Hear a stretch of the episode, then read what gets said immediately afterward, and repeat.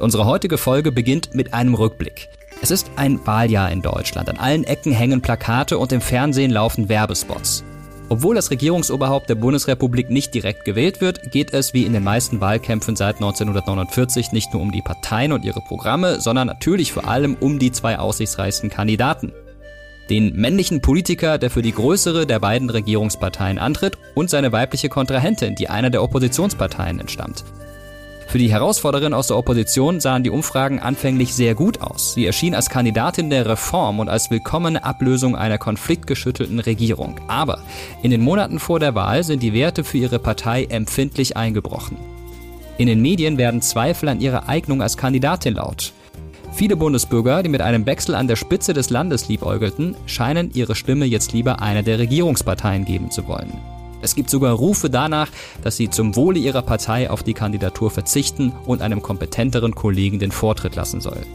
Diskutiert wird vor diesem Hintergrund aber auch, ob das Geschlecht der Kandidatin den Wahlausgang beeinflussen könnte und auch, wie sie in der Öffentlichkeit wahrgenommen wird. Ob Medien anders über sie berichten und sie schärfer kritisieren als ihren Widersacher. Ob ihre Fehltritte ungnädiger wahrgenommen werden als die von ihm. Und erst am Wahlabend ist klar, dass die Herausforderin den Sieg davontragen wird. Nur einen Prozentpunkt liegt ihre Partei vor der ihres Konkurrenten und hat damit gegenüber den Hochrechnungen im Sommer fast 10 Prozent verloren. Aber obwohl das Wahlergebnis knapp ist und die Koalitionsverhandlungen nicht ohne Konflikte, gelingt am Schluss die Regierungsbildung. Im November 2005 wird Angela Merkel als erste Bundeskanzlerin in der deutschen Geschichte vereidigt und löst ihren Vorgänger Gerhard Schröder ab. Sie wird 16 Jahre lang im Amt bleiben die nach aktuellem Stand zweitlängste Amtsdauer eines Regierungschefs in der Bundesrepublik.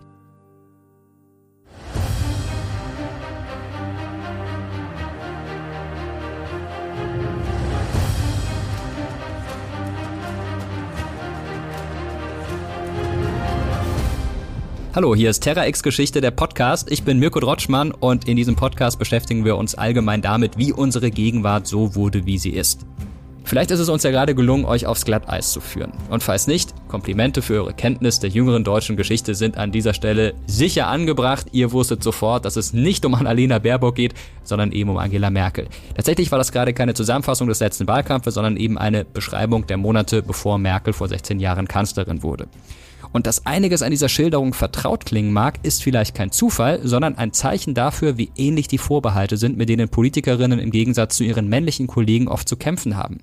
Diese Vorbehalte gibt es aber nicht erst seit ein paar Jahrzehnten. Sie stehen am Ende einer jahrhundertelangen Geschichte, in der Frauen von politischer Teilhabe ausgeschlossen waren, in der es die absolute Ausnahme war, dass Frauen politisch mitgestalten können und in der mächtige Frauen bei ihren männlichen Kollegen oft Misstrauen und Ängste auslösten.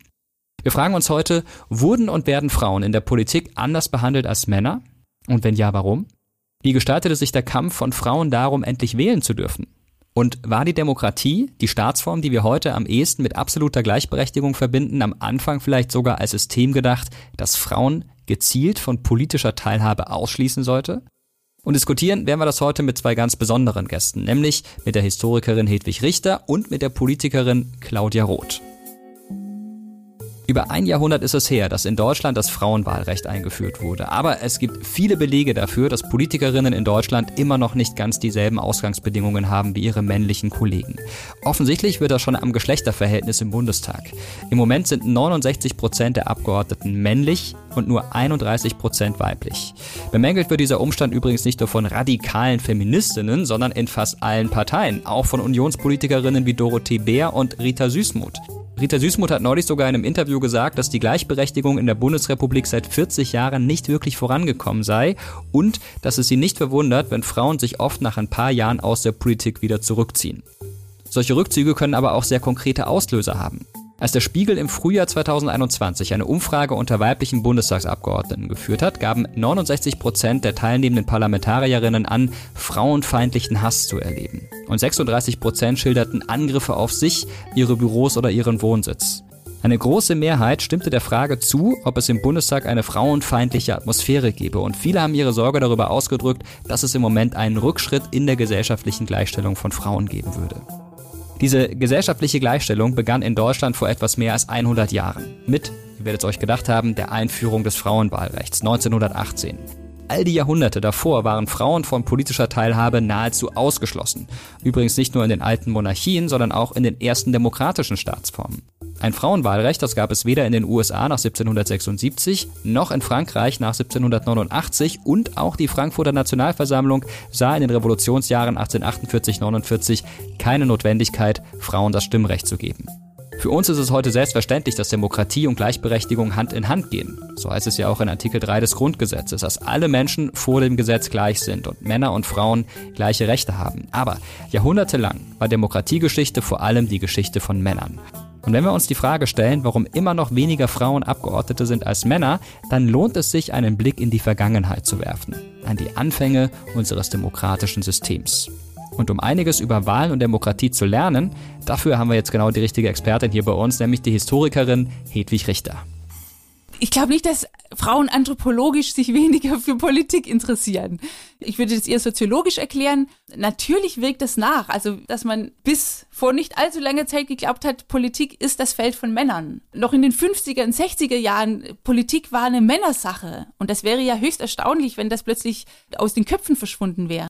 Hedwig Richter ist Professorin für neuere und neueste Geschichte an der Universität der Bundeswehr München. Ihre Habilitation Moderne Wahlen wurde mit dem Stiftungspreis der Demokratiestiftung ausgezeichnet. Sie ist zudem Herausgeberin und Autorin mehrerer Bücher zur Einführung des Frauenwahlrechts. Ja, hallo Hedwig, schönen guten Tag dir und vielen Dank, dass du dir Zeit für das Interview genommen hast. Ja, hallo Mirko, schön dich zu sehen und ähm, ich freue mich über dieses interessante Thema mit dir zu reden. Ja, es ist ein Thema, das sich ja schon eine ganze Weile umtreibt. Demokratie, das ist ein Schwerpunkt. Du hast zum Wahlrecht habilitiert. Wie wäre deine Definition von Demokratie? Also Volksherrschaft ist natürlich die ursprünglichste oder die direkte, wenn man das Wort übersetzt. Das kann aber sehr, sehr viel bedeuten. Und äh, wichtig ist eben auch, dass Vorstellungen von Demokratie sich immer wieder verändert haben. Im 19. Jahrhundert ist beispielsweise ganz interessant, dass viele der Vorläufer unserer heutigen liberalen Demokratie eher Liberale waren und sich gar nicht als Demokraten bezeichnet haben. Das, denke ich, ist ganz wichtig, dass wir das sehen. Demokratie kann viel bedeuten und dass es zu dieser liberalen Demokratie geworden ist, in der wir heute leben können. Das ist gar nicht selbstverständlich und diese liberale Demokratie zeichnet sich eben dadurch aus, dass Gleichheit im Mittelpunkt steht, Gleichheit und Freiheit und das macht eigentlich die Menschenwürde aus. Also liberale Demokratien, da geht es zentral um die Würde des Menschen.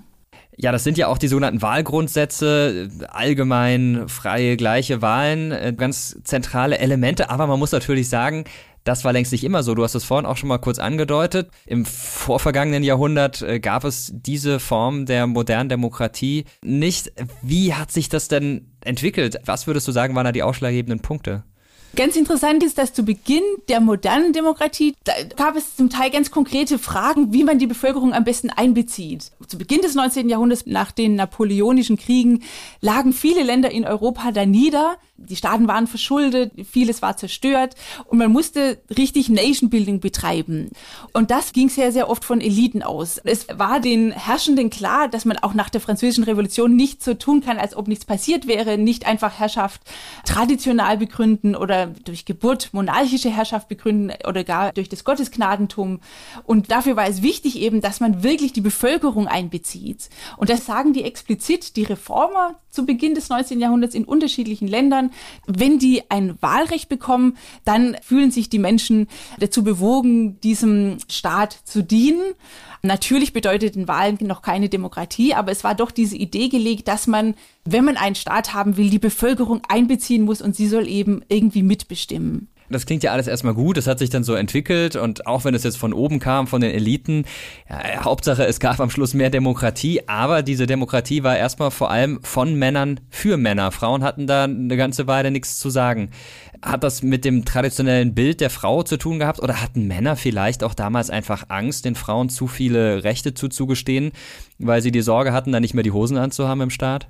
Ein Grund, warum Frauen so lange außen vor blieben. Im Funktionsbereich der Politik wirkten Frauen unglaublich delegitimierend. Politik war ganz stark mit Männlichkeit aufgeladen und Im 19. Jahrhundert sehen wir gerade in den Ländern, die ähm, sich zu Demokratien entfalten, wie in den USA oder in der Schweiz, eine ganz starke Aufladung von Demokratie mit Männlichkeit. Das wird auch ausdrücklich so gesagt. In den USA eben, äh, wo betont wird, unser System ist so leistungsfähig und so stark, weil es rein männlich ist. Und dann wird es in Gegensatz gesetzt zu Europa, dieses monarchische, dekadente Europa, wo man eben durch Geburt an Macht kommt. Das ist natürlich alles völlig als schwarz-weiß gezeichnet, von Unkenntnis, was Europa betrifft, getragen. Aber das war dieses Bild, demokratisch ist männlich, gut, auf Leistung bezogen, rational. Europa ist weibisch, monarchisch, irrational eines der allerinteressantesten Themen ist, warum war das ein Großteil der Geschichte klar, dass Frauen sozusagen das minderwertige Geschlecht sind? Ein ganz wichtiger Grund für den Ausschluss der Frauen war, dass Gleichheitsvorstellungen sich ganz, ganz selbstverständlich nur auf Männer bezogen und nur auf weise Männer bezogen. Mit der Moderne kam diese Vorstellung auf, dass ein Bürger ein autonomes Subjekt ist, der selbstständig handeln kann dieses autonome Subjekt, es ist auch interessant, dass das nur äh, Männern zugeschrieben wird. Und auch da nicht allen Männern, sondern eben auch zum Beispiel nur weißen Männern. Es war dann auch klar, Rassismus im Verlauf des 19. Jahrhunderts definiert es immer deutlicher, dass eben zum Beispiel POC nicht autonome Subjekte sein können, dass die ein anderes Gehirn haben. Also dann kommen diese ganzen wissenschaftlichen Diskurse auf, die zunehmend erklären, warum eben Menschen mit dunkler Hautfarbe, warum Frauen nicht in diese Gleichheitsvorstellung gehören. Wichtig ist dabei auch, denke ich, dass das im Laufe des 19. Jahrhunderts dann doch brüchig wird, dass zunehmend von schwarzen Menschen eingefordert wird in den USA und dann zunehmend auch am Ende des 19. Jahrhunderts von Frauen eingefordert wird, dass der Subjektstatus eben nicht nur Männern zukommt.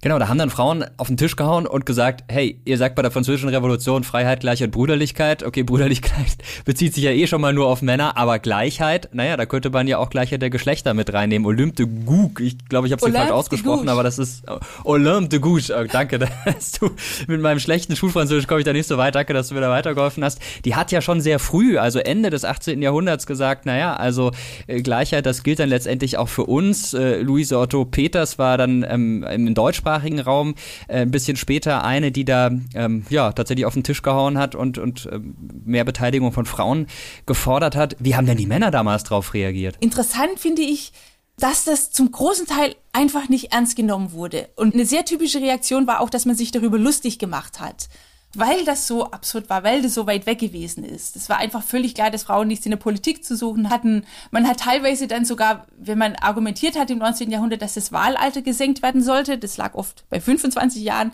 dann hat man gesagt, wie, wenn man den Kindern das Wahlrecht gibt, dann kann man es auch gleich den Frauen geben. Also das absolut selbstverständlich absurde war das Frauenwahlrecht. Und wir sehen daran, wie vollkommen selbstverständlich das war, dass Frauen als minderwertig galten. Es galt einfach die patriarchalische Herrschaft, die patriarchalische Geschlechterordnung, wo die Frauen durchaus auch ihre Bedeutung hatten. Zunehmend werden Frauen im 19. Jahrhundert als Mütter hochgepriesen und als das bessere Geschlecht gepriesen. Aber es ist ganz klar, dass sie insbesondere in der Politik nichts zu sagen hat. Da sollten die Frauen keine Stimme haben. Und diese Selbstverständlichkeit drückt sich auch in der Sprache aus. Ich bin eine große Anhängerin, dass wir über Sprache reflektieren und dass das einen großen Unterschied macht, ob wir zum Beispiel nur die männliche Form benutzen. Denn dieses nur männliche Form benutzen kommt eben aus dieser Zeit, wo ganz klar ist, dass die Frauen minderwertig sind und dass eben Freiheit, Gleichheit, Brüderlichkeit, das war kein Versehen und irgendwie waren die Frauen mitgemeint. Nein, die waren nicht mitgemeint. Es war ganz klar, dass die Menschenrechte Männerrechte sind.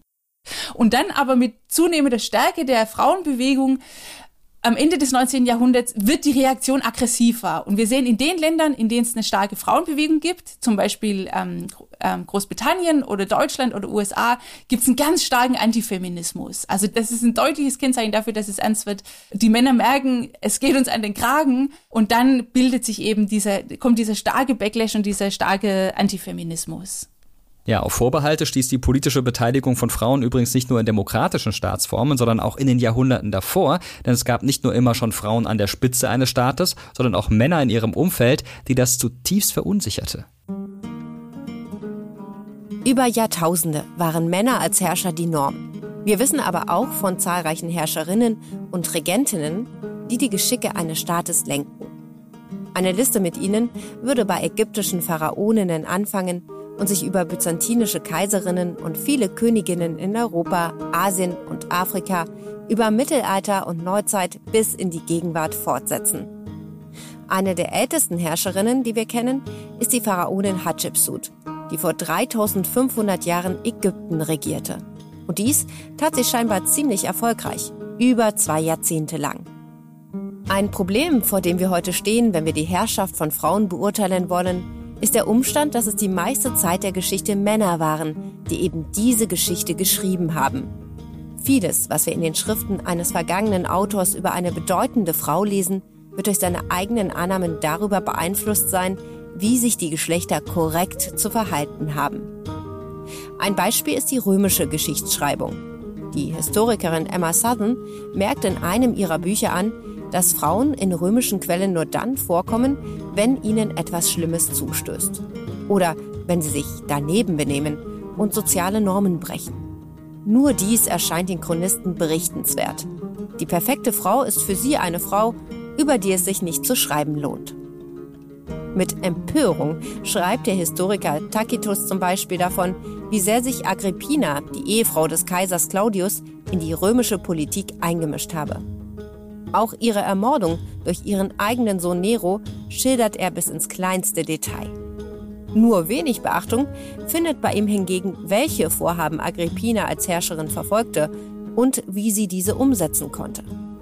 Viele seiner Aussagen über Agrippina ähneln Urteilen, die zu allen Zeiten über mächtige Frauen getroffen wurden. Dass sie nicht weiblich, sondern männlich auftreten würden, dass sie über beunruhigende Willensstärke verfügen oder die Dinge ungewohnt nüchtern sehen. Qualitäten wie Charakterstärke, Durchsetzungskraft oder die Fähigkeit zum Netzwerken, die bei Männern lobenswert erscheinen, wirken bei Frauen oft suspekt, da sie nicht mit ihrer klassischen gesellschaftlichen Rolle übereinzustimmen scheinen. Zu Beginn des 20. Jahrhunderts hat sich dann plötzlich rasant viel getan. Und zwar um das Jahr 1918 herum. Das war quasi so eine, ja, man kann schon sagen, Zäsur in Bezug auf die Rechte von Frauen. Denn das Frauenwahlrecht wurde in zahlreichen Ländern eingeführt, in Europa, Nordamerika. Und das innerhalb kürzester Zeit, alles so um dieses Jahr 1918 herum. War natürlich generell eine Zäsur, Ende Erster Weltkrieg. Aber warum gerade zu dieser Zeit? Was waren die Gründe? Ich denke, ein Grund, den finden wir tatsächlich schon in dieser Zeit Ende des 18. Jahrhunderts paradoxerweise, nämlich mit der Gleichheitsforderung, die eben in die Politik eingeführt wird. Und das hat zunächst zu einem schärferen Ausschluss der Frauen geführt, weil die Menschen mental sozusagen noch völlig im Patriarchat waren. War klar, gut, wir wollen Gleichheit, aber wir müssen jetzt begründen, warum die Frauen nicht dazugehören. Und daher finden wir auch zunehmend wissenschaftliche Begründungen, warum Frauen so ganz, ganz anders sind. Zuvor, würde ich sagen, war das klar, dass Frauen anders sind. Das musste man eigentlich gar nicht weiter begründen, dass sie viel weniger Rechte hatten. Nun aber mit der Gleichheitsforderung muss es begründet werden und dadurch wird zunächst diese Geschlechterdichotomie noch viel schärfer im 19. Jahrhundert. Aber die Gleichheitsforderung steht sozusagen nicht still, sondern sie wirkt weiter mit Auf und Abs. Und am Ende des 19. Jahrhunderts wird es einfach immer schwieriger zu begründen, warum Frauen nicht gleich sind. Es wird auch immer schwieriger zu begründen, warum Afroamerikaner nicht gleich sind. Also das ist das eine, diese Gleichheitsforderung, die sich nach harten Kämpfen dann doch schließlich um 1900 durchsetzen kann. Und dafür spielt eben die Frauenbewegung eine ganz, ganz große Rolle. Ich denke, dass die, insbesondere was Deutschland betrifft, lange völlig unterschätzt wurde, welche Bedeutung die hatte. Dann denke ich, dass der Krieg eine gewisse Rolle gespielt hat, aber auch das sollte man nicht überbewerten. Kriege zerstören oft alte Strukturen und nach Kriegen können sich deswegen zum Teil neue ähm, Strukturen durchsetzen, die sozusagen schon angestanden haben. Nach der Zerstörung der alten Strukturen war dann interessanterweise nach dem Krieg relativ schnell klar und auch relativ unumstritten, dass die Frauen das Wahlrecht bekommen sollten. Aber wir können das eben diese, gerade diese ähm, ähm, relative Unumstrittenheit des Frauenwahlrechts nicht verstehen, wenn wir nicht sehen, äh, wie wichtig da die Frauenbewegung zuvor gewesen ist. Die Demokratie ist deutlich älter als das Frauenwahlrecht. Ob in den antiken Demokratien Griechenlands und Roms, in mittelalterlichen Republiken wie Florenz oder Venedig oder später den revolutionären Staatswesen in den USA oder Frankreich. Überall blieben Frauen von politischer Teilhabe ausgeschlossen. Und auch als die deutschen Monarchien im 19. Jahrhundert mit der Einführung eines Wahlrechts begannen, galt dieses nur für Männer, zumindest wenn sie über einen gewissen Wohlstand verfügten. Aber auch in anderen Bereichen hatten Frauen lange Zeit nicht die gleichen Rechte wie Männer. Erst im Laufe des 19. Jahrhunderts wurde es ihnen nach und nach möglich, höhere Schulen zu besuchen. In Preußen konnten Frauen ab 1896 als Gasthörerinnen an Vorlesungen teilnehmen. In Baden erhielten sie im Jahr 1900 den vollen Zugang zum Hochschulstudium. Bis 1914 folgten andere deutsche Staaten nach. Diese Entwicklung war das Resultat eines jahrzehntelangen Kampfes um Frauenrechte. Schon in der Revolution von 1848 hatten sich Frauen engagiert so etwa die Schriftstellerin Luise Otto Peters. Nach dem Scheitern der Revolution war es Frauen in Staaten wie Preußen sogar verboten, sich politisch zu betätigen. Trotzdem traten Frauen weiterhin für ihre Gleichberechtigung ein. Ab 1865 beispielsweise im Allgemeinen Deutschen Frauenverein. Ab den 1860er Jahren entstanden Frauenzentren, Frauenzeitschriften und protestantische, katholische, jüdische und säkuläre Frauenbünde. Und es gab zunehmend prominente weibliche Intellektuelle, wie die Schriftstellerin Hedwig Dohm, die 1876 festhielt, Menschenrechte haben kein Geschlecht. Auch die Arbeiterbewegung und die Sozialdemokratie entdeckten nach und nach die Frauenfrage für sich. Ab 1891 forderte die SPD die komplette Gleichberechtigung der Geschlechter und ein Stimmrecht für Frauen. Bis zu dessen Umsetzung sollten noch mehrere Jahrzehnte vergehen. Als das Frauenwahlrecht 1918 eingeführt wurde, kam es jedoch nicht aus dem Nichts, sondern weil sich Frauen über ein halbes Jahrhundert lang dafür eingesetzt hatten. Sie hatten sich organisiert und Überzeugungsarbeit geleistet.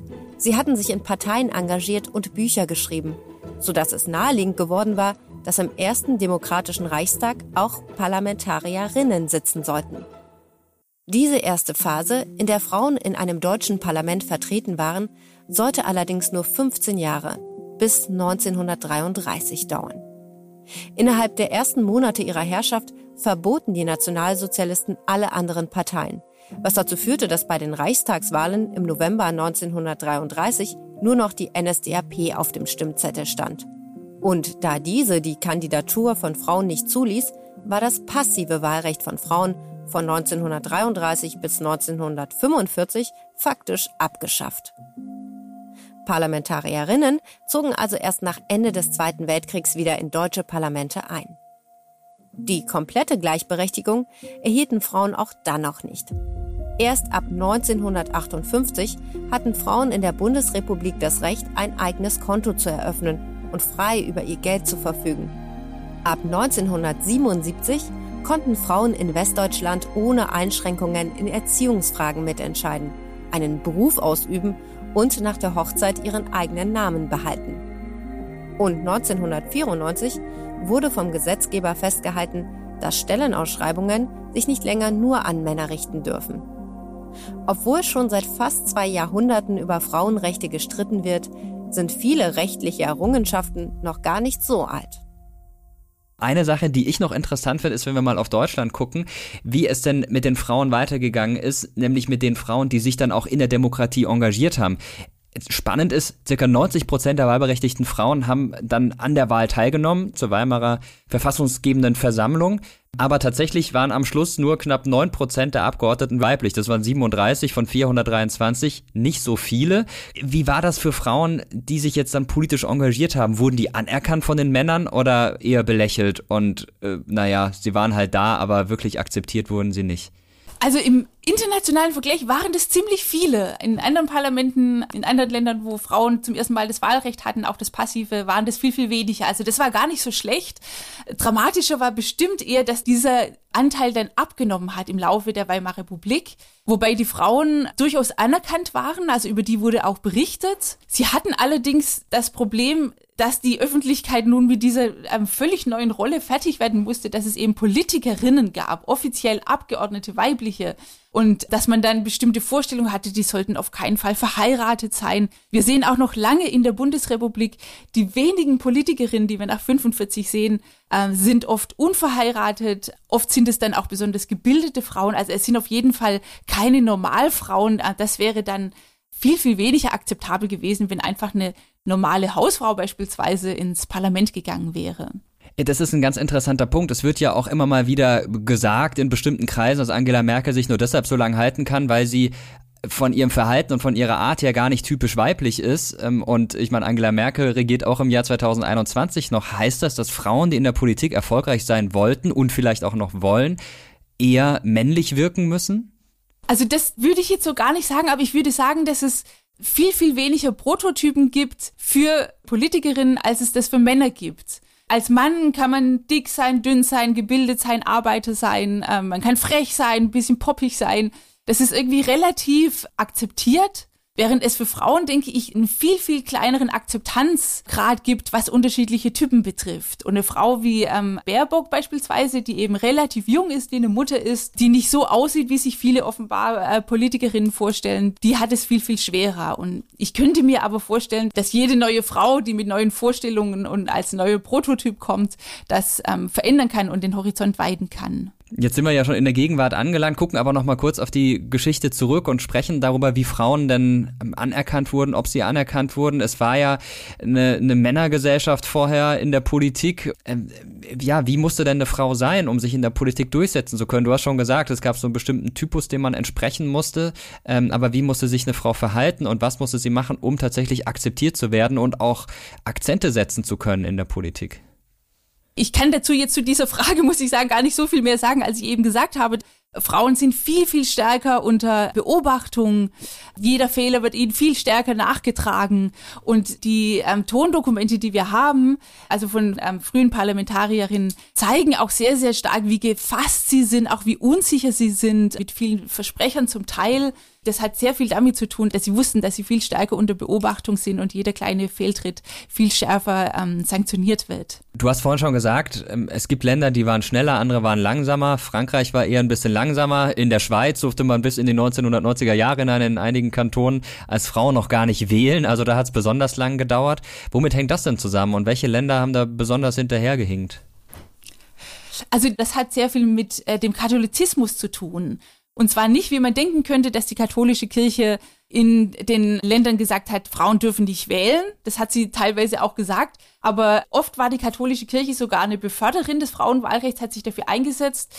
Denn sie hat, ging davon aus, dass die Frauen engere Kirchenbindung haben als die Männer und daher auch eher im Sinne der katholischen Kirche wählen würden. Genau das war aber der Grund, warum in katholischen Ländern wie Frankreich oder Italien das Frauenwahlrecht zu spät gekommen ist, weil nämlich die Republikaner Angst hatten vor den katholisch wählenden Frauen. Heute sind viele Frauen in der Politik. Frauen dürfen natürlich auch wählen. Aber die Rolle der Frau in der Politik, du hast es vorhin auch angesprochen, hat sich vielleicht gar nicht so sehr verändert. Wie beurteilst du das denn? Welche Vorurteile, die es vielleicht in der Vergangenheit schon gab, haben sich dann gehalten bis heute und wie gehen Frauen heute damit um in der Politik?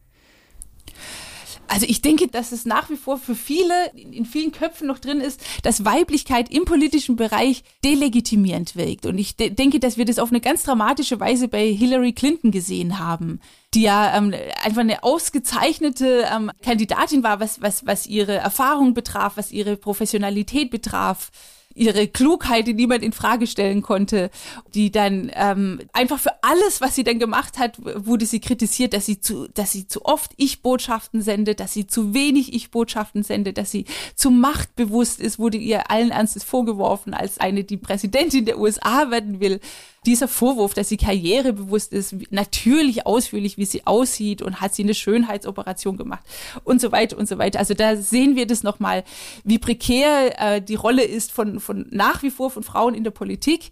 Aber ich würde auf jeden Fall betonen, dass sich da ganz, ganz viel getan hat. Also ich denke, dass wir da auf dem richtigen Weg sind und dass wir heute selbstverständlich mit einer viel größeren Selbstverständlichkeit Politikerinnen akzeptieren, auch wenn eben der Prototyp, die, die Anzahl an Prototypen noch wesentlich geringer ist als das, was die Männer betrifft. Hängt das auch damit zusammen, dass wir jetzt 16 Jahre lang eine Bundeskanzlerin hatten? Wir haben vorhin schon mal kurz drüber gesprochen, dass Angela Merkel jetzt nicht typisch weiblich ist oder hat das in dem Zusammenhang eher keine Rolle gespielt? Also ich denke, dass das auf jeden Fall eine Rolle spielt, wenn 16 Jahre lang eine Frau an der Spitze ist. Es wird einfach deutlich, auf dieser Position kann eben auch eine Frau sitzen. Und ich glaube, ihre Kanzlerschaft hat eben auch gezeigt, das höchste Amt im Land kann man ohne Macho-Allüren, kann man mit einer großen Sachlichkeit ausführen. Wenn wir überlegen, diese berühmte Elefantenrunde, die war ja wirklich aus geschlechterhistorischer Sicht besonders interessant, in der sie ganz stark von Schröder attackiert wurde und in dieser Schröder-Attacke, wo er eben sagt, wie Angela Merkel, die glaubt doch jetzt nicht im Ernst, dass sie Kanzlerin wird, lassen wir doch mal die Kirche im Dorf. Das zeigt nochmal ganz klar so ein patriarchalisches Denken, wie vollkommen absurd dieser Gedanke ist, dass eine Frau und dann eben noch eine Frau, die jetzt auch kein Prototyp war für die typische Politikerin, die eher bescheiden aufgetreten ist, die eben auch ohne dieses Macho-Getue aufgetreten ist, die will Kanzlerin werden. Und da würde ich eben sagen, auch das ist Teil ihres großen und wichtigen Erbes als Kanzlerin. Vielleicht saß sie auch deshalb lächelt in dieser Elefantenrunde. 2005 war das, da hat sie ja dann vergleichsweise wenig gesagt, aber stark äh, von profitiert, von diesem, ja, in dem Moment auch sehr veraltend wirkenden Macho-Gehabe von Gerhard Schröder. War das für dich so ein Wendepunkt, an dem man sagen kann, okay, hier war dieser alte Macho-Typus, äh, der jahrzehntelang, wenn nicht sogar jahrhundertelang die Politik dominiert hatte, naja, nicht am Ende, aber zumindest ein Stück weit überwunden und ab dann gab es ja einen, einen Neuanfang in Deutschland oder wäre das jetzt ein bisschen viel reininterpretiert in diese eine Elefantenrunde nach der Wahl? Historisch gesehen gibt es eigentlich selten den ganz großen Punkt. Es ist oft gut, wenn wir das haben, um unsere Geschichte zu erzählen. Aber natürlich spielt da ganz, ganz viel zusammen. Es ist ja auch nicht so, dass danach dann irgendwie alles gut gewesen ist. Überhaupt nicht. Dass wir heute beispielsweise immer nur noch 30 Prozent Abgeordnete haben. Also all das muss man doch sehr, sehr stark betonen, dass wir nach wie vor sehr, sehr viel zu tun haben, trotz 16 Jahre Kanzlerschaft einer Frau. Das wäre jetzt die Frage an dich. Große Frage, aber was sollten wir aus 200 Jahren Demokratiegeschichte für die Gegenwart mitnehmen, wenn es um Frauen in der Politik geht? Wie kriegen wir mehr Frauen in die Politik? Wie kann es gelingen, für mehr Akzeptanz für Frauen in der Politik zu sorgen? Also ich, ich denke, dass die Demokratie dafür wirklich ähm, das ein, ein hochgeeignetes Instrument ist, dass wir da am ehesten unsere Hoffnung drauf setzen können, dass es zu einer Gleichberechtigung kommt. Denn Demokratie zeichnet sich ganz stark durch ihre Flexibilität aus. Demokratie ist sozusagen die Regierungsform der Reform, der Veränderung, der Erneuerung und auch der Kritikfähigkeit. Und deswegen äh, denke ich, das ist ein, ja, eine ganz, ganz wichtige Voraussetzung. Das ist die Form, innerhalb der wir lernen können, anders zu denken.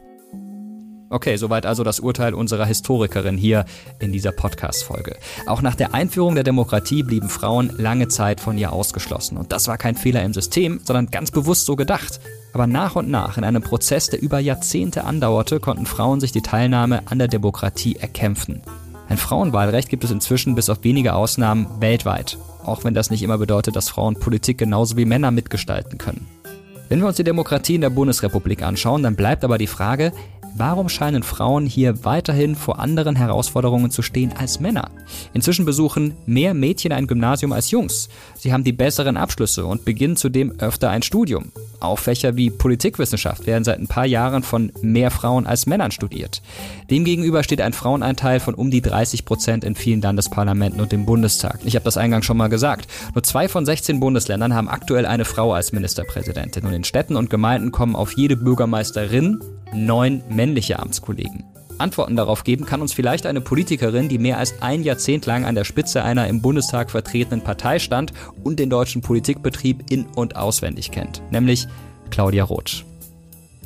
Das ist wirklich auch der Unterschied, dass du als Frau durch ein Gestrüpp an anderen Projektionen durch musst, um überhaupt mal anzukommen, dass sie sich auseinandersetzen mit dem, was du sagst. Claudia Roth ist Bundestagsabgeordnete und seit 2013 Vizepräsidentin des Deutschen Bundestags. Sie war zudem über ein Jahrzehnt lang eine der Bundesvorsitzenden von Bündnis 90 Die Grünen und führte die Partei durch mehrere Wahlkämpfe. Vor ihrer politischen Karriere arbeitete sie als Dramaturgin am Theater und war die Managerin der Rockband Ton Steine Scherben. Frau Roth, schön, dass Sie heute hier bei uns sind. Vielen Dank. Hallo. Ich freue mich sehr, bei Ihnen zu sein, mit Ihnen zu sein. Wir haben eine kleine Überraschung für Sie vorbereitet, nämlich ein Quiz. Oh je. wir machen ja bei uns hier einen Geschichtspodcast und recherchieren da immer wieder ausgiebig für jede einzelne Folge und dabei stoßen wir auch auf spannende Zitate. Und fünf solcher Zitate haben wir jetzt mal für Sie vorbereitet. Das sind Aussagen von Frauen in der Politik, aber auch Aussagen über Frauen in der Politik. Und manche sind auch schon etwas älter, andere sind noch gar nicht so alt. Wir haben es mhm. ein bisschen schwieriger gemacht, indem wir die Zitate, sagen wir mal, leicht angepasst haben. Und wir würden jetzt Ihnen gerne mal diese Zitate hier vorspielen und Sie können danach dann versuchen einzuordnen, woher das Zitat kommt. Aber ich sage schon mal vorweg, es ist keine Schande, wenn man nicht alles weiß. Denn es ist auch zum Teil ziemlich schwierig. Okay, dann, uiuiui. Jetzt, jetzt, jetzt haben Sie mich richtig verunsichert zum Einstieg. Aber schauen wir mal. Ja, starten wir mal mit Zitat Nummer eins.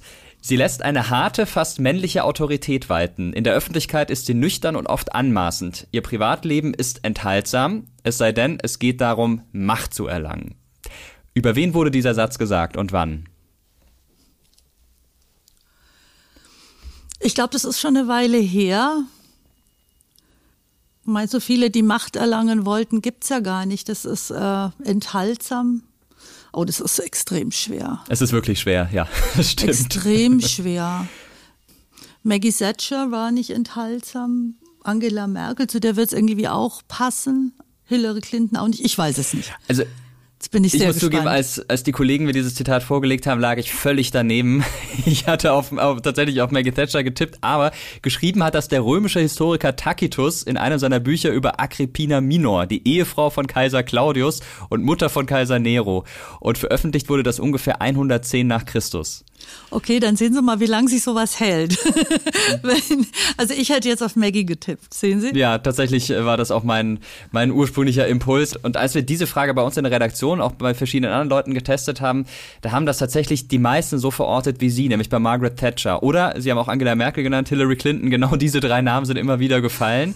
Aber tatsächlich ist das eben der Kommentar eines Mannes über eine politisch aktive Frau, fast 2000 Jahre her. Mhm. Verblüfft Sie das, dass auch schon damals so gesprochen wurde und sehen Sie da Ähnlichkeiten zur Gegenwart?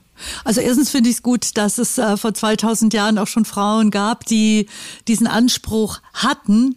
Äh, und was natürlich äh, bedrückend ist, ehrlich gesagt, dass Frauen vorgeworfen wird, Macht zu wollen. Wenn du sagst, ich will Macht, dann wird es überhaupt nicht mit Frau assoziiert und dann ist es irgendwie schon fast negativ.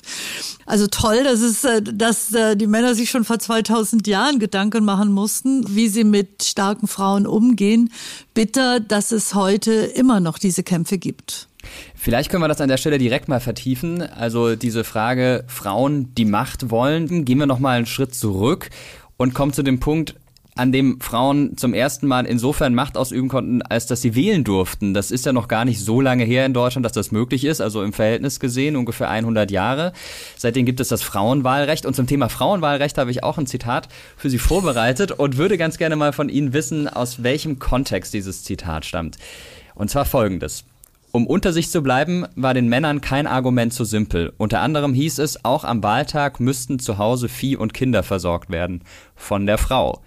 Und auch hier wieder die Frage, von wann stammt Ihrer Meinung nach dieses Zitat? Oh, das ist verdammt schwer, was Sie mich fragen. das ist, glaube ich, eine Beschreibung zum 100. Geburtstag. Ähm, Vieh ist ein Wort, was ich nicht unbedingt heute ben benutzen würde, aber es ist ja jemand beschreibt ja, wie es vor 100 Jahren war. Und deswegen glaube ich, könnte das heute ein Zitat von heute sein zum 100. Geburtstag des Wahlrechts. Ja, das ist ein Gedanke, der durchaus plausibel klingt, aber tatsächlich stammt dieses Zitat aus einem Spiegelartikel vom 1. Dezember 1990 über den Schweizer Frauenstimmrechtentscheid, durch den Frauen im Kanton Appenzell-Innerrhoden die gleichen politischen Rechte wie Männer erhalten haben. 1990. Also gerade mal 30 Jahre alt ungefähr, dieses Zitat. Das ist das Jahr gewesen, in dem der Frauenanteil im Deutschen Bundestag erstmals die 20-Prozent-Marke überschritten hat. Also 20 äh, Prozent ist jetzt ja auch nicht wirklich viel. Und wenn wir dann 20 Jahre weiter in die Zukunft gehen, dann hat sich da auch nicht wirklich viel getan. Der Anteil der Parlamentarierinnen beträgt immer zwischen 30 und 35 Prozent, auch bis heute, also nochmal 30 Jahre später. Wo sehen Sie denn die Gründe dafür, dass es vergleichsweise wenig Frauen gibt, die im Bundestag, aber auch in anderen Parlamenten vertreten sind und sich da engagieren. Also erstens muss ich Ihnen sagen, das ist wirklich eine dramatische Entwicklung. Wir haben ja, wir sind ja wieder zurückgefallen. Wir sind zurückgefallen auf vor 1998. Mhm. Also wir sind jetzt bei 30 Prozent und das ist verheerend. Es ist wirklich verheerend, weil es wirkt sich absolut negativ aus auf die Stimmung und auf die Atmosphäre und auf den Sound und auf die Sprache im Deutschen Bundestag. Und es wirkt sich natürlich aus auf die, auf die Qualität und auf die Perspektive von Politik in der Debatte. Für mich war die Notwendigkeit einer mindestens 50 Prozent nie nur eine numerische Frage, sondern es war immer auch eine Qualitätsfrage. Es macht einen Unterschied aus, wenn Frauen im Wirtschaftsausschuss, im Finanzausschuss sind und fragen, auf wen wirken sich eigentlich Finanzentscheidungen, haushalterische Entscheidungen aus und wie wirken sie sich auf Männer oder auf Frauen unterschiedlich aus. Es macht einen Unterschied, ob Frauen im Verteidigungsausschuss sind. Die haben eine andere Perspektive, ob sie im Bauausschuss sind, weil sie eine andere Perspektive haben, was städtebauliche Maßnahmen angeht.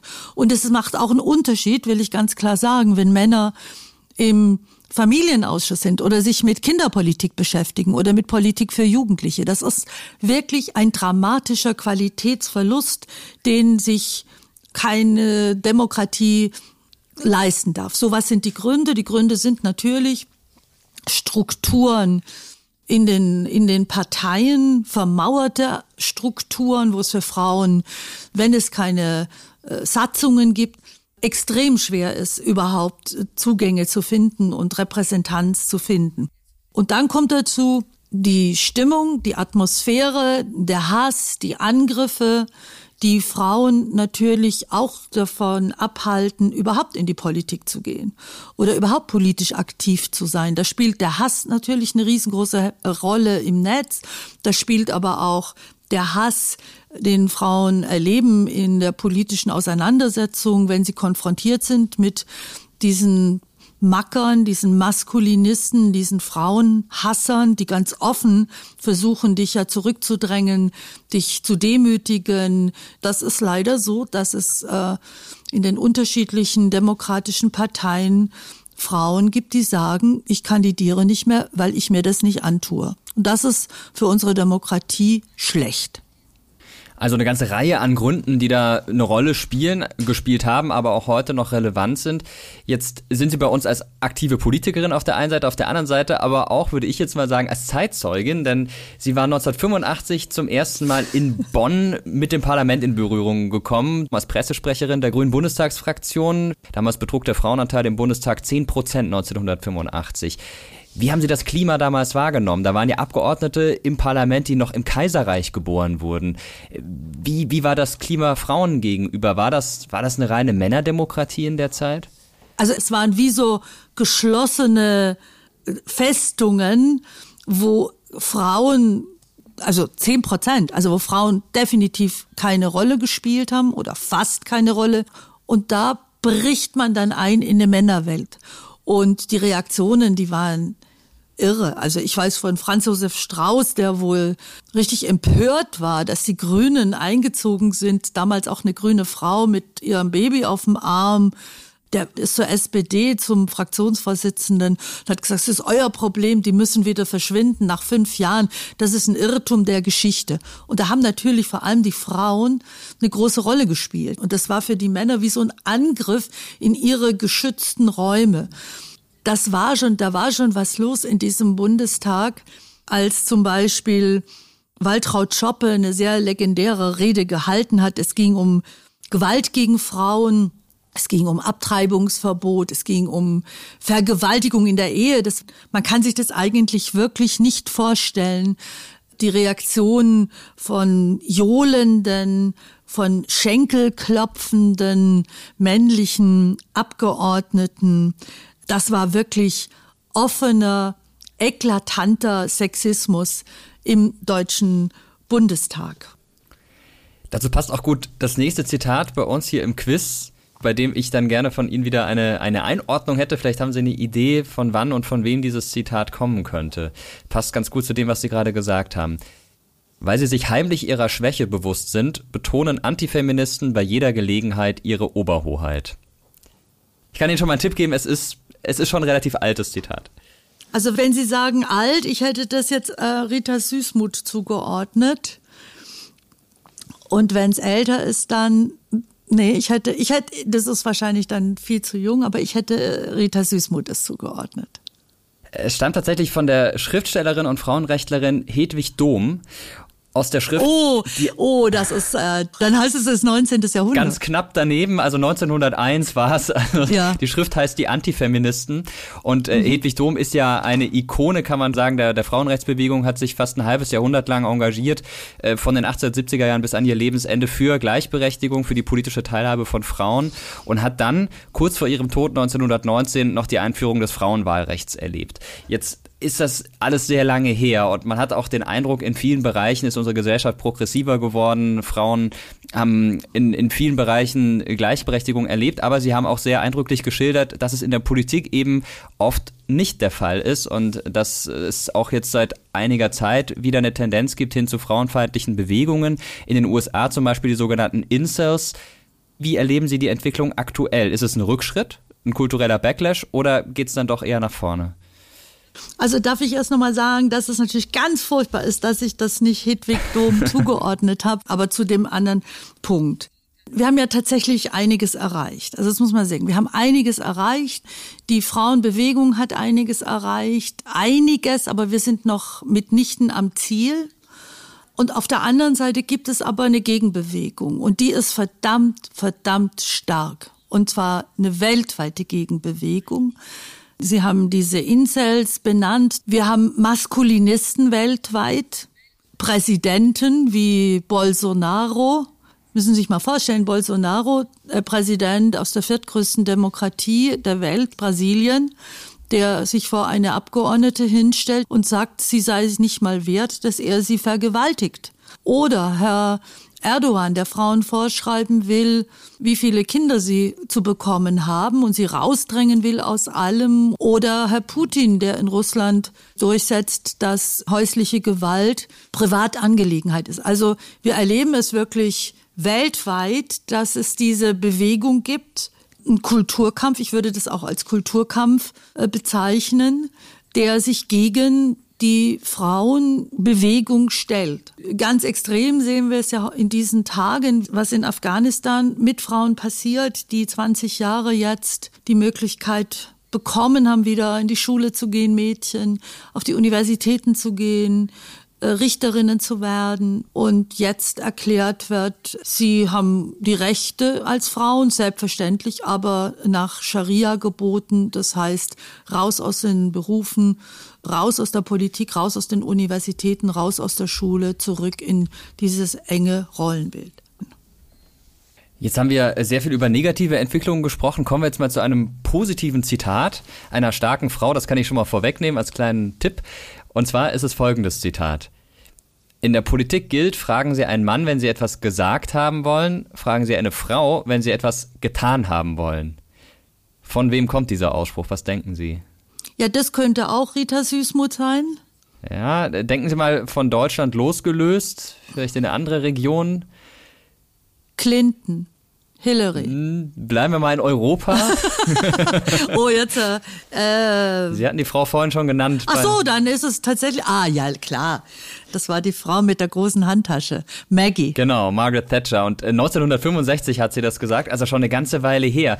Und was äh, bei Margaret Thatcher die Historiker auch heute immer wieder schreiben und was auch damals schon beschrieben wurde, ist, dass sie deshalb auch in diese Funktion gelangt ist, weil sie wenig typisch weiblich war. Und das ist ja auch eine Sache, die man Angela Merkel immer wieder nachgesagt hat, dass sie sich deshalb durchgesetzt hat, weil sie nicht die typische Frau, was auch immer die typische Frau sein soll, aber ähm, eben nicht so ist, wie, wie vielleicht das, das Klischee von, von Frauen ist. Würden Sie diese These unterstützen, dass auch Margaret Thatcher in so einer Zeit, ich meine, wir sprechen da von der Mitte der 60er Jahre, dass sie in dieser Zeit schon so eine Position erlangen konnte? Hing es damit zusammen, dass sie dem Klischee einer Frau nicht entsprochen hat?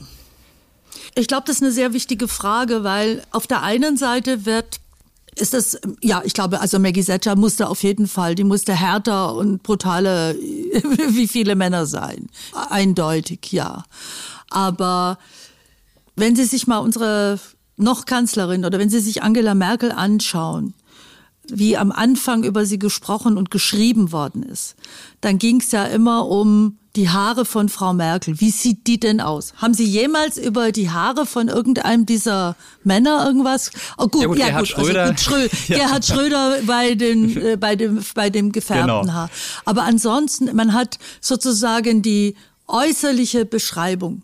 Und ich bin mir sehr sicher, obwohl ich mit Frau Merkel darüber nicht geredet habe, aber ich bin mir sehr sicher, dass ihre Art und Weise, sich eine Art Uniform zuzulegen, damit zu tun hat. Sie trägt Uniform. Das ist die immer gleiche, also der immer gleich die Hosenschnitt. Das sind die Schuhe, außer in Bayreuth. Und das sind die immer gleichen Jacken. Und sie versucht nicht jetzt mit irgendwelchen weiblichen äußeren Attributen aufzutreten, sondern sie hat sich eigentlich geschlechtslos gemacht, wenn ich das so sagen darf. Das hat, glaube ich, wirklich damit zu tun, dass du dann weniger auf eine bestimmte Art und Weise angreifbar bist. Das ist eigentlich ziemlich bitter. Ich finde das ehrlich gesagt ziemlich bitter. Weil auf der anderen Seite heißt es dann, ja, das ist ja maskulin. Was heißt denn das? Oder das ist, äh, ich glaube, das hat man ihr und das hat man ja der Hillary Clinton auch äh, immer wieder unterstellt oder gesagt, diese Sachlichkeit. Aber es ist, glaube ich, der Schutz, reduziert zu werden auf das Äußere. Erinnern Sie sich an die Berichterstattung, als Frau Merkel in, ich glaube, es war in Oslo, in der Oper war und ein schön ausgeschnittenes Abendkleid anhatte. In der ganzen Welt war sie auf den Titelblättern, sozusagen als wäre das ein kleines Weltwunder, dass die deutsche Kanzlerin einfach auch einen tollen Ausschnitt tragen kann. Ihre Reaktion war jetzt nicht, dass sie das gern und leidenschaftlich weiterführt, sondern ich habe sie seither nie mehr mit Ausschnitt gesehen und das ist eigentlich bitter. Das ist wirklich auch der Unterschied, dass du als Frau durch ein Gestrüpp an anderen Projektionen durch musst, um überhaupt mal anzukommen, dass sie sich auseinandersetzen mit dem, was du sagst. Ja, ich denke, das Thema Kleidung wäre eins, über das wir auch hier noch sehr lange sprechen könnten. Das vertiefen wir vielleicht mal in einer anderen Podcast-Folge, weil das auch sehr spannend ist. Ich hätte aber noch ein letztes Zitat für Sie. Ach, ich weiß ja immer nix. Aber ich glaube, ich, ich glaube, in dem Fall könnten Sie eine Idee haben. Aber wie gesagt, es ist, es ist auch keine Schande, wenn Sie es nicht wissen, weil die Zitate alle tatsächlich ähm, ein bisschen aufs Glatteis führen. In dem Fall glaube ich aber, da haben Sie eine Idee. Also das Zitat ist folgendes. Ich sehe keinen Grund, warum Männer nicht das Gleiche leisten können wie Frauen.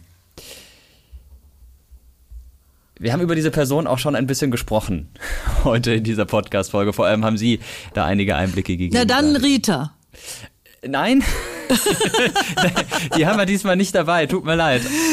Sie sehen, ich, äh, ich finde sie richtig, richtig gut. Ja, jetzt, nein, dann müssen Sie mir jetzt helfen. Sagen Sie es mir einfach, das ist mir jetzt zu schwierig. Okay, es war Angela Merkel. Sie hat am 31. Dezember 2005 in ihrer ersten Neujahrsansprache das gesagt über die Fußballnationalmannschaft der Männer, weil die ihren letzten Titel 1990 gewonnen hatte. Mhm. Und die Frauenfußballnationalmannschaft, die hat etliche Male die WM gewonnen. 2003 zum Beispiel, hat den 2007 auch wieder verteidigt.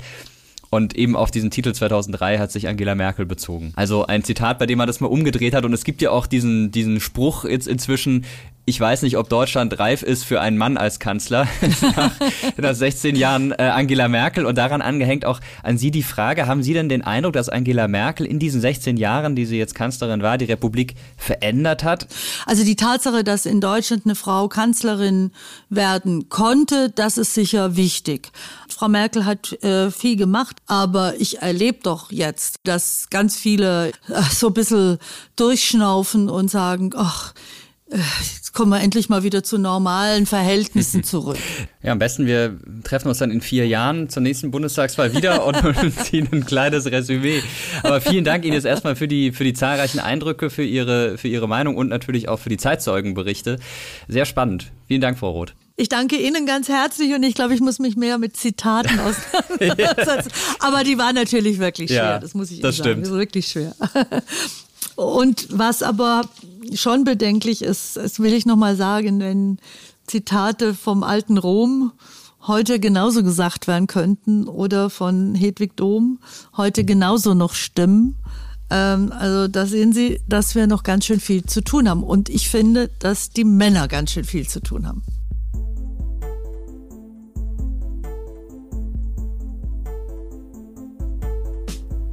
Erst wenn Frauen und Männer wirklich frei entscheiden können, wo sie die Prioritäten in ihrem Leben setzen wollen, ohne auf Beruf oder Familie oder gesellschaftliches Engagement zu verzichten, ist das Ziel erreicht. Das ist ein Satz, der stammt nicht von mir, sondern gesagt hat ihn Bundestagspräsident Wolfgang Schäuble 2018 bei der Feierstunde zu 100 Jahren Frauenwahlrecht. Schäuble thematisierte in seiner Rede auch den seit Jahren gleich niedrigen Frauenanteil im Parlament, ihre unterdurchschnittliche Beteiligung in allen Parteien und die, Zitat, viel zu geringe Zahl von Bürgermeisterinnen und Landrätinnen. Und seine Rede belegt, dass der Wunsch nach mehr Volksvertreterinnen parteiübergreifend auf Zustimmung stößt.